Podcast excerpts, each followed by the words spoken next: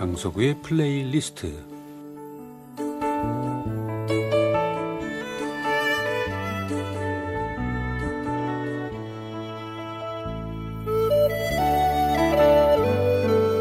제가 살아가면서 느끼는 어떤 저의 생각, 저의 감정 혹은 오래전 저의 추억과 아름다운 음악을 엮어 보내드리는 시간입니다. 강서구의 플레이리스트 어, 애청자 여러분들하고 약속한 가곡 일곱 곡 만들기가 참 순조롭게 잘 진행이 되고 있습니다. 겉으로 보기엔 그렇습니다. 다 여러분들의 응원 덕분인데 저도 물론 정말 혼신을 다해서 정성을 들여서 최선을 다하고 있지만 음악이라는 것은 결국 듣는 분들의 반응이 신통치 않으면 의미가 없는 거죠.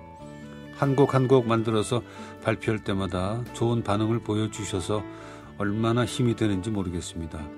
지난주에 발표한 다섯 번째 곡, 어, 재작년 10월에 내 마음은 왈츠 이후에 1년 반 만에 발표한 셈인데 한 곡 쓰기가 이렇게 어렵군요. 기간이 길었던 만큼 이번에 두 곡을 써서 녹음을 다 마친 상태고요. 먼저 밤눈이라는 곡을 먼저 들려드렸죠. 곡을 만든다는 거, 그러니까 그것은 작곡과 작사인데 저는 곡을 쓰는 것보다 그러니까 시를 쓰는 거, 가곡의 가사를 쓰는 그 작사가 더 힘들고 시간이 더 많이 걸리네요. 그런 느낌도 좋아야 되고 하고 싶은 이야기 그 메시지가 잘 표현이 돼야 하고 또 글 전체 흐름도 어, 매끄럽지 않은 데가 없어야 되고 그리고 끝으로 어떤 감동까지 생각한다면 쉽게 생각하고 접근할 작업은 아닌 것 같습니다. 그래서 글 쓰는 작업이 짧게는 몇 개월에서 길게는 뭐 1년이 넘는 시간이 필요한 거죠. 물론 제가 직업적인 작사 작곡가가 아니어서 그럴지도 모릅니다. 아, 다섯 번째 곡 밤눈을 만든 제 입장에서 예, 저는 참 느낌이 괜찮습니다.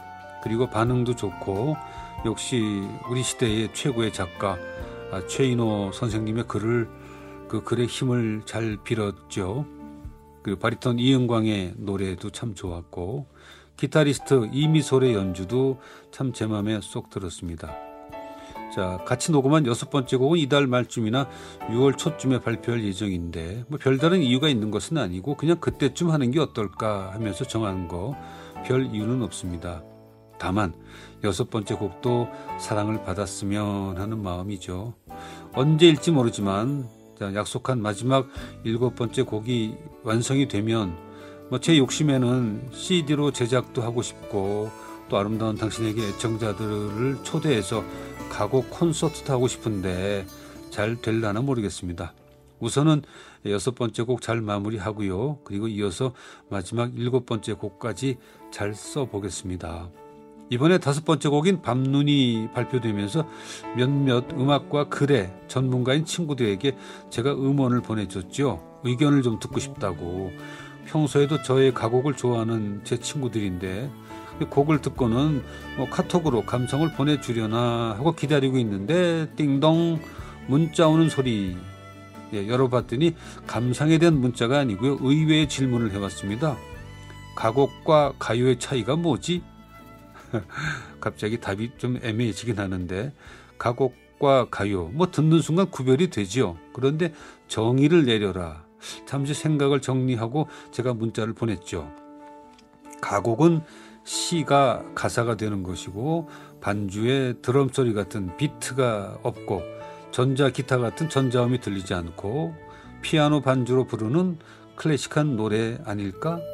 그러면서 가요는 대중들이 부르거나 듣는 유행가다. 뭐 사전적인 정의를 보내주었는데 의미가 확 오지 않네 하는 문자가 바로 왔습니다. 그래서 제가 또 문자를 보냈죠. 가요는 가수의 노래여서 가수가 사라지면 그 곡도 사라지지만 가곡은 작곡자의 곡이어서 노래 부른 성악가가 사라진다 해도 그 곡은 남는다. 문자를 보냈습니다. 뭐 얼마 안 걸려서 문자가 바로 오대요. 그렇다면 한계가 분명한 건 아니네. 열심히 설명했는데도 별 보람이 없었습니다. 그래, 마지막이다 하는 심정으로 한 번 더 문자를 보냈지요. 답이 금방 왔는데, 야, 느낌이 확 온다. 예, 진짜 그렇게 설명할 걸 그랬습니다. 제가 뭐라고 보냈냐고요? 가곡과 가요의 차이는 노래방에서 노래 불렀을 때 몰매 맞으면 가곡이고 박수 받으면 가요다. 예, 느낌이 확 온다 그럽니다. 이 서향시 이흥열곡 바우곡의 바리톤 김성길의 음성입니다.